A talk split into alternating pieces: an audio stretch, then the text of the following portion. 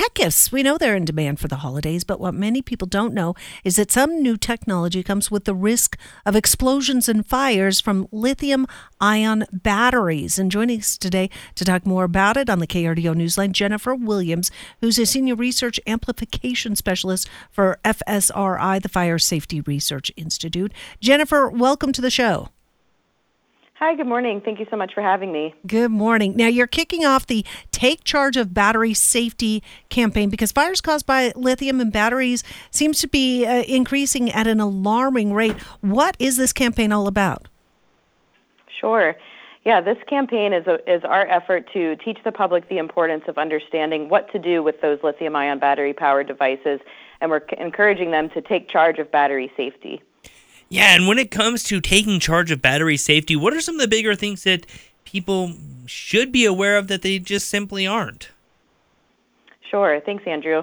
Um, well, actually, the Take Charge campaign is, is an acronym of safety reminders. So, if I could share those with you, C is for Choose Certified Products. We want people to look for that label of the Nationally Certified Testing Laboratory. H for Handle with Care, only using the chargers that actually come with the device. A, always staying alert for warning signs. If your device is damaged, cracked, maybe it's heating up, there's a strange odor, don't use it and, and stop using it immediately. R for recycle battery powered devices properly. Never throw it in the trash and contact your local recycling center. And G, get out if there's a fire. We want you to follow your fire escape plan and get out as quickly as possible. And E, to educate others. And this campaign is a great way to do that. So, uh, what are the problems? I mean, how serious is it? Sure. It's very serious. Uh, we're seeing these incidents take place across, across the country almost daily, and our research shows that a fire involving a lithium ion battery may leave you with only one minute to escape, whereas your traditional fire, you might have about three minutes. So these fires are moving faster, and again, because of the wide use of these devices, there's a higher risk of these fires taking place, and people just don't know what to do, and that's why we're here.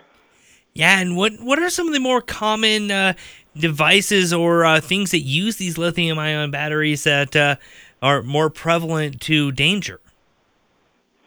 Well, they all have a sense of danger. They all present the same risks.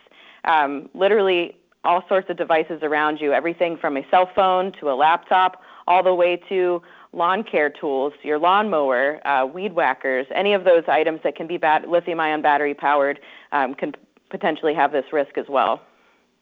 So, I guess, uh, what is the main message that you want people to uh, take home with them when it comes to this Take Charge of Battery Safety campaign? Sure. Well, especially with the holiday shopping season coming up, we really want people to know to choose those certified products when they're looking for those items to purchase. Uh, to make sure that they understand how to take care of them, how to handle them with care, and then what to do with them if there's a problem, and recognizing when there is a fire to get out. All right. Well, uh, for more information, where can people go? We'd love for people to go to batteryfiresafety.org, watch our new PSA, and download resources to share with your community.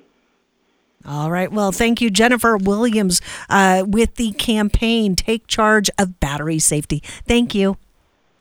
Thank you so much.